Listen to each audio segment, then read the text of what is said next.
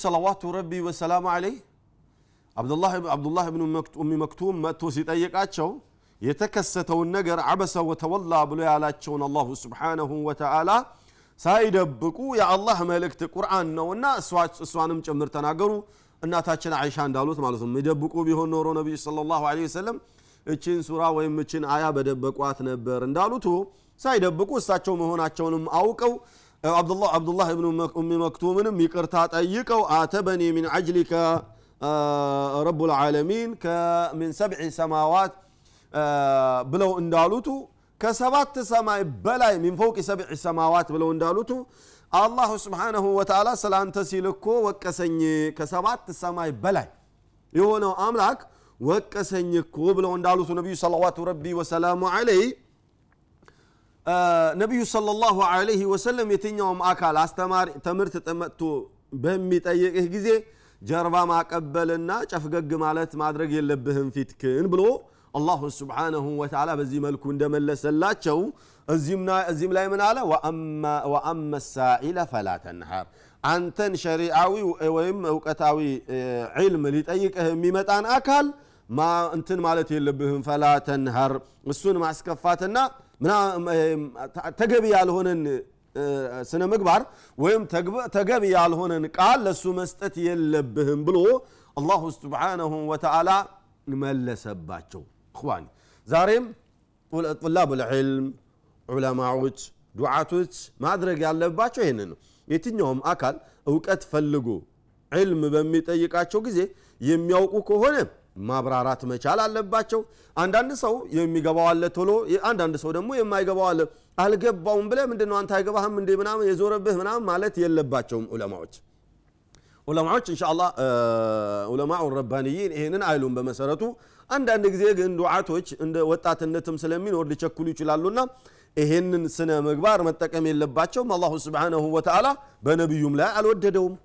አንድ ሁለተኛ ምናልባት አንዳንድ ጊዜ ሰዎችን ለመፈተን ብሎ የሚመጣ ሰው ሊመጣ ይችላል። አውቆ ሆን ብሎ የሚጠይቅ ሰው ሊኖር ይችላል። ለማደናገርና ለማደናበር ብሎ እኔ እኮ እገሌን የማይሆን ጥያቄ ከባድ ጥያቄ ጠይቄ ይሆና ግራ ገባው። ምንም እውቀት የለውም እኮ ዝም ብሎ ነው እውቀት አለኝ ብሎ ነው የሚያስመስለው ምናምን ብሎ ለማለትና ራሱን ከፍ አድርጎ ለማሳወቅ ብሎ የሚሞክርና የሚመጣ ሰው ይኖራል የዚያን ጊዜ እንደዚህ አይነቱ ሰው ታዕዲብ ያስፈልገዋልና ነህር ያስፈልገዋል። ስርዓት ክን ያዝባኪ ምናምን ብሎ ለሱ ተገቢ የሆነን ምላሽ መመለስ ያስፈልጋል እንደ አስፈላጊነቱ። ግን ኢንጀነራል ስናየው እውቀት ፍለጋ የመጣን ሰው ምን ማድረግ የለብንም?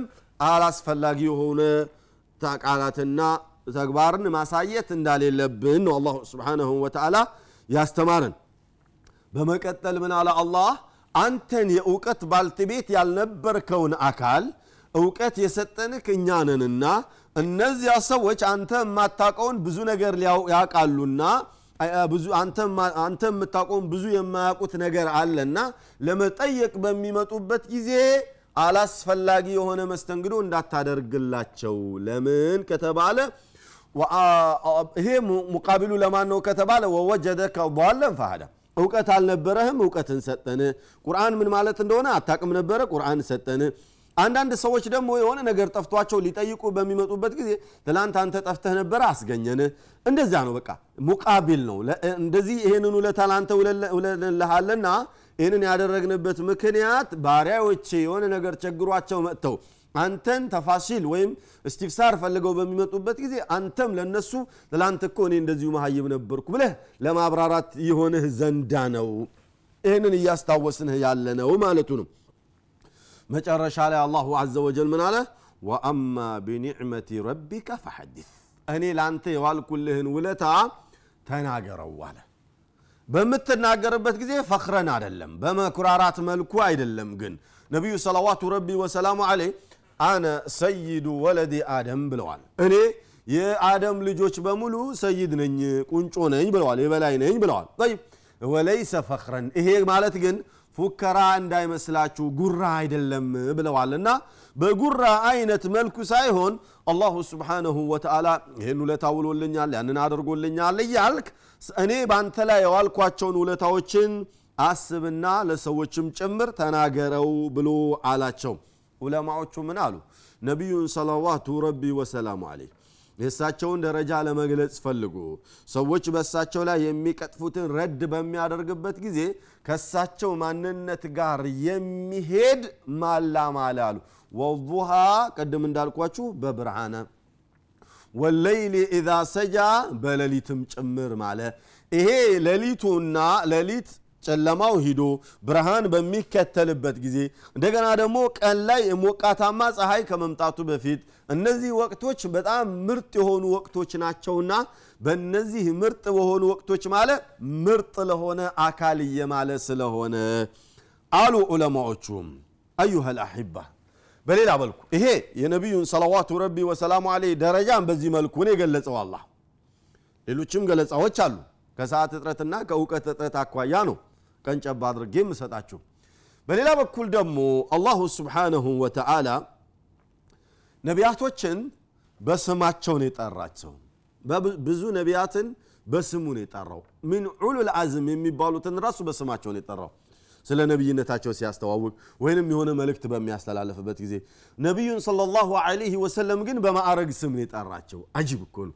እንዴት አድርጎ እንደሚያከብራቸው አያችሁ? አላህ ምን አለ አላሁ ስብሓነሁ ወተዓላ ያ አደም እስኩን አንተ ወዘውጁከ ልጀና አንተ አደም ሆይ አንተም ባልተቤትክም ጀነት ውስጥ ተዝናንታችሁ ኑሩ አላቸው። አይ ስማቸውን የጠራ አይደል? ያ አደም አንተ አደም ሆይ አላቸው። አይ የነቢዩላህ የአደምን አለህ ሰላም መአ አቡህ ለነቢዩ ሰለዋቱ ረቢ ወሰላሙ አለይ አባት ሆነው እያለ ብዙን ጊዜ አባት ከልጅ የበለጠ ነው አደለ የሚከበረው? አላሁ አዘ ወጀል ልጅንም ይሁን አባት የፈለገውን መርጦ ማክበር የሱ ፋንታ ነውና ከአባትየው ልጅየውን የበለጠ አክብሮ አባትየውን በስሙ እየጠራ ነቢዩን ሰለላሁ ዐለይሂ ወሰለምን ግን በማዕረግ ስማቸው ጠራቸው። እንዴት አድርጎ እንደሚያከብራቸው አያቸዋል ነቢዩላህ ኑህ ዐለይሂ ሰላም ሸይኹል ሙርሰሊን የተባሉቱ የሙርሰሎች ሁሉ ምርጥና ዋናው የበላይ የተባሉቱ ማለት የሙርሰሎቹ ሁሉ ታላቅ በመባል የሚታወቁቱ ነቢዩላህ ኑሕን አለህ ሰላም ምን አለ? ሶሪ መጀመሪያ ነቢዩላህ ኢብራሂምን አለህ ሰላም ምን አለ? ወናደይናሁ አን ኢብራሂም። ኢብራሂምን በምንጠራበት ጊዜ አንተ ኢብራሂም ወይ ብለን ጠራ ነው አለ። መቼ?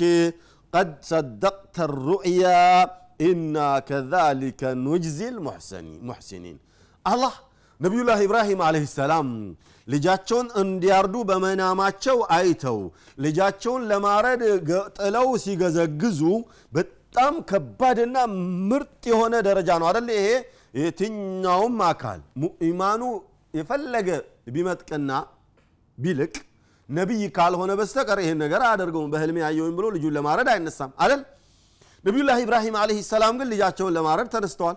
በጣም ሊወደሱና ሊሞገሱ ሊመሰገኑ የሚገባበት ቦታ ነው አደል ይሄ ቦታ ሆኖም ግን ነቢዩ ሰለዋቱ ረቢ ወሰላሙ አለይህ ይህንንም ሳያደርጉ ያወደሳቸውን ውዳሴ ለነቢዩላህ ኢብራሂም አለህ ሰላም ማወደስና ማሞገስ አልፈለገም። አላህ ምን አለ? ወናደይናሁ አያ ኢብራሂም። አላህ አንተ ኢብራሂም ወይ ብለን ጠራ ነው ምን ልንለው ዘንዳ እኛ በመናም ያስተላለፍልንልህን መልእክት አይ አዎ ተግባራዊ አድርገኸዋል።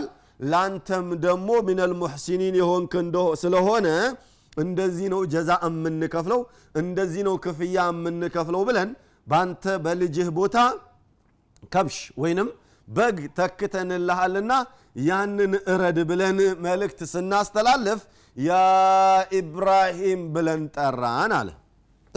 ተስማማን ኢብራሂም እንደዚህ ብሎ ነው የጠራቸው። ነቢዩላህ ኑሕን አለህ ሰላም ሸይኹል ሙርሰሊን የሆኑትን ቅድም እንዳልኳችሁ ምን ብሎ አለ?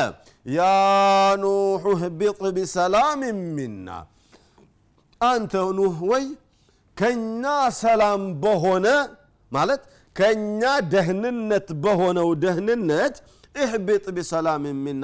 ግድ የለህም አንተም በአንተ ያመኑትን አማኞችን ነፍሳትንም ጭምር ጥንድ ጥንድ እያደረግ ወዳዘጋጀኸው መርከብ አስገባቸውና እዛ ላይ እረፍ ብለን አልነው አለ። ወሃከዛ አላሁ ስብሓነሁ ወተዓላ ስማቸው እንዴት አድርጎ እንደሚጠራ እያቸው አይደል? ነቢዩላህ ሙሳ አለህ ሰላም በጂሃዱ ዓለም በትግሉ ዓለም ምሳሌ በመባል የሚጠሩ በትግሉ ዓለም በቃ ከባድ ወይም በጣም ብዙ ችግር የደረሰባቸውና አላሁ ስብሓንሁ ወተዓላ እጅግ በጣም በማድነቁ ብዛት የተነሳ ቁርአን ውስጥ ስለ ትግል ከተነሳ እንደ ምሳሌ የሚገለጹት ነቢዩላህ ሙሳ ናቸው አለህ ሰላም። ቁርአን ውስጥ ታሪካቸው በጣም በብዛት የተገለጸው ነቢዩላህ ሙሳ ናቸው አለህ ሰላም ሆኖም ግን ይህን ያለ የተከበሩትና የተደነቁትን ሙሳን አለህ ሰላም በስማቸውን የጠራቸው ምን አለ? አላ ያ ሙሳ ኢኒ አነ ላሁ ረቡ ልዓለሚን አለ። አንተ ሙሳ ሆይ እኔ እኔ አላህ ነኝ አምላክ ነኝ። ረቡ ልዓለሚን የዓለማቱ ጌታ አምላክ ነኝ ብሎ አላቸው። አላሁ ስብሓንሁ ወተዓላ።